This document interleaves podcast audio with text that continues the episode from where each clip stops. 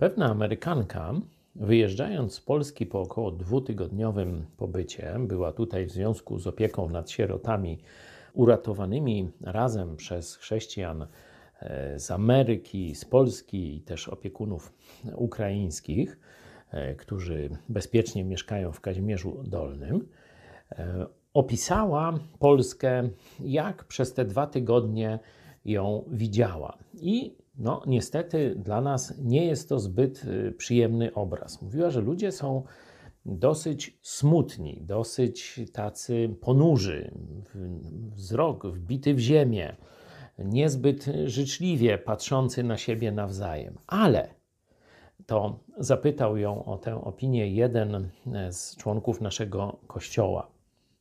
Ale gdy przyjechaliście wy, chrześcijanie z Kościoła Nowego Przymierza, z tego projektu Mega Kościół, to ja zawsze wiedziałam, że to są ludzie od was. Po czym to rozpoznawałam? Test był bardzo prosty.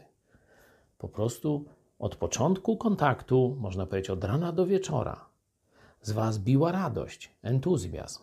Uśmiechaliście się do ludzi, byliście do nich życzliwi. Nie wiem, czy ta osoba wystawiająca takie świadectwo po tym krótkim kontakcie z Polakami jest wierząca, czy nie. Na pewno pracuje w obszarach takiej działalności społecznej, stąd musi być dobrym obserwatorem życia, ludzi, psychologii. Proste rozróżnienie. Chrześcijanie biblijni, chrześcijanie żyjący blisko z Jezusem Chrystusem są życzliwi dla ludzi uśmiechają się, niosą pomoc, są pełni entuzjazmu, bije z nich dobra energia, jak mówią niektórzy, i wsparcie. Oby niebawem cała Polska w ten sposób była postrzegana, oby rzeczywiście Polska była nasycona biblijnymi chrześcijanami. Całkowicie zmieni się wtedy nasze życie jako narodu.